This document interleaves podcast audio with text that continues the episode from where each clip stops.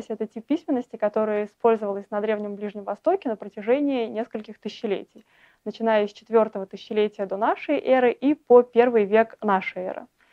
А клинопись использовалась на довольно обширной территории от Средиземного моря до Персидского залива и от Анатолии до Египта. Название письменности отсылает к форме знаков, которые представляют э, сочетание клинообразных э, линий. Основной материал письма — это глина, на которой стилусом выдавливались знаки. А также использовался металл, камень и вощеное дерево. Клинопись использовалась для, а, для языков, принадлежащих к совершенно разным языковым семьям. А первыми клинопись начали использовать э, шумеры для шумерского языка, родство которого с другими языками не установлено, с другими известными языками не установлено. А, в третьем тысячелетии у шумеров клинопись заимствует акация для акадского языка, принадлежащего к семитской языковой семье. Далее, во втором тысячелетии у акадцев уже клинопись заимствует хеты в Анатолию, и так индоевропейская языковая семья получает свою древнейшую фиксацию. Кроме хеттов, во втором тысячелетии клинопись заимствуют их соседи, хуриты и позже, к первому тысячелетию, урарцы а, на севере Месопотамии и на территории современной Армении. А, а далее, уже в первом тысячелетии до нашей эры, клинопись, клинописным письмом пользуются это еще одного индоевропейского языка, древнеперсидского языка. Именно многоязычные надписи на древнеперсидском языке принадлежащим к хорошо изученной э, языковой группе на древнеперсидском, акадском и еламском позволили дешифровку клинописи в XIX веке, в середине XIX века. А клин, клинописное письмо появилось э, как я уже сказала, в Шумере в четвертом тысячелетии до нашей эры. И э, шумерский миф э, об Инанне и Энке э, повествует о том, что богиня Инанна, покровительница города Урука, крадет у бога мудрости Энки так называемые таблицы мудрости, чтобы сделать свой город Урук развитым и цивилизованным, дав ему письмо. В реальности все было не так романтично, и письмо появилось из чисто экономических соображений. А древнейшие документы, содержащие так называемое протоклинописное письмо, действительно были найдены в руки. И речь идет о глиняных табличках, содержащих отпечатки а, цифровых знаков, то есть знаков разных, разной размеры и величины, которые соответствуют разным единицам системы счисления. Знаки протоклинописного письма позволяют понять механизм возникновения письма, потому что эти знаки, э, эти знаки цифры копируют конкретные предметы, которые в еще более архаичный период использовались для счета.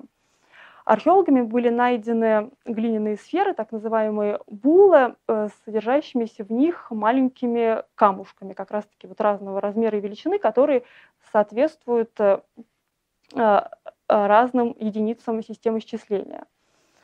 А, вступая в хозяйственно-экономические отношения, жители э, Шумера э, э, могли поместить а, вот эти камушки в глиняную буллу, чтобы выразить требуемое число.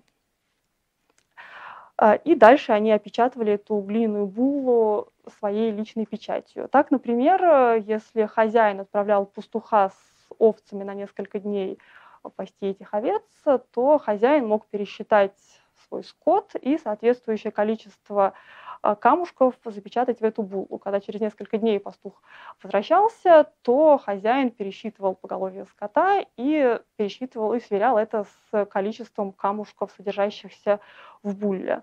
То же самое делалось и с мерами зерна, и с другими товарами логично предположить, э, что необходимость учета была продиктована появлением э, значительных э, излишков производства.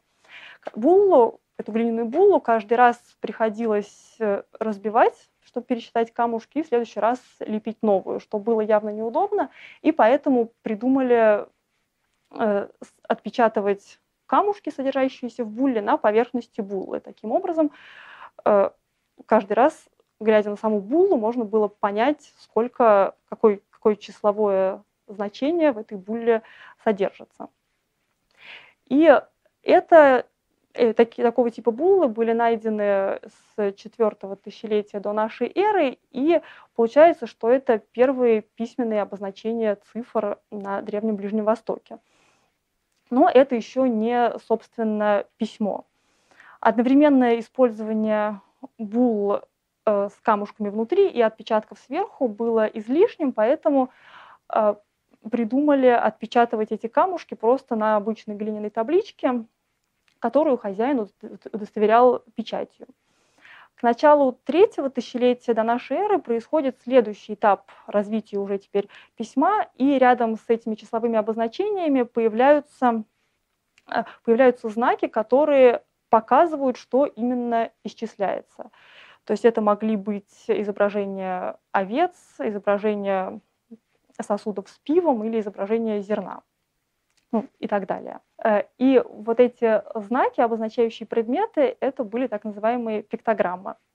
Начиная с третьего тысячелетия до нашей эры пиктограммы схематизируются в силу материала и орудия письма, потому что рисовать на глине было неудобно из-за того, что глина быстро, быстро сохла, и нужно было быстрее оттискивать э, линии, и, соответственно, письмо становится клинообразным.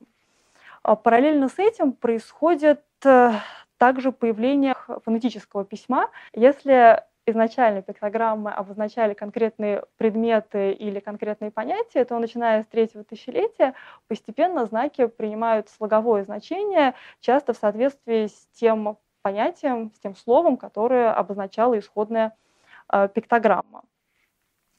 Именно так появляется уже клинописное письмо. Следующий шаг в развитии клинописного письма, ну как раз-таки вот этот вот шаг в развитии клинописного письма, э, который был сделан уже шумерами в первой половине третьего тысячелетия до нашей эры, э, это одновременное использование для выражения одной словоформы и идеограммы, обозначающей ну, предмет или понятие, с дополняющим ее фонетическими Э, слоговыми знаками, которые выражали, соответственно, уже число, падеж и, и так далее, другие грамматические категории. А такая смешанная, так называемая логосилабическая система письма быстро утвердилась на Древнем Ближнем Востоке и уже с третьего тысячелетия до нашей эры стала стандартом на все последующие тысячелетия существования клинописи.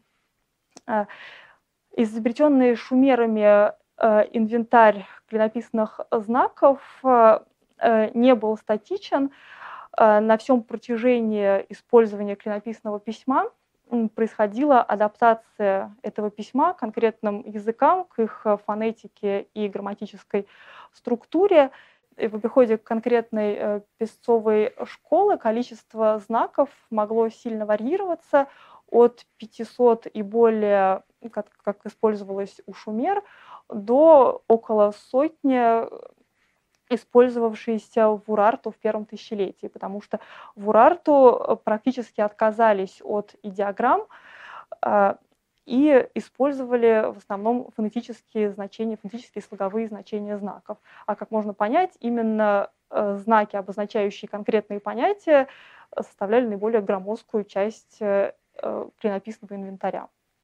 А, э, следующий этап по развитию клинописи – это появление клинописного алфавита, где один знак обозначал уже не слог, а конкретный звук э, согласный и реже гласный. Такой алфавит используется уже в середине второго тысячелетия в городе Угарите, это город на Средиземноморском э, побережье, где инвентарь клинописных знаков сократился до приблизительно 30.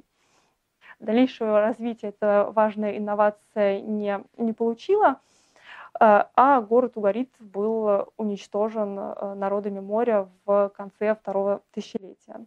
В следующий раз мы видим появление клинописного алфавита уже в первом тысячелетии как раз для фиксации древнеперсидского языка.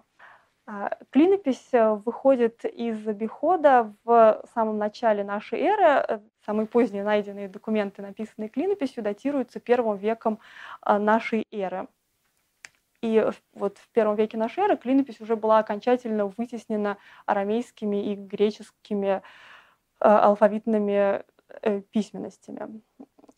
Угасание клинописной традиции было обусловлено, с одной стороны, набором политик, политических и социальных причин. Возможно, свою роль в угасании клинописи сыграло и традиционалистское мышление месопотамских писцов и их нежелание реформировать довольно громоздкую систему письма.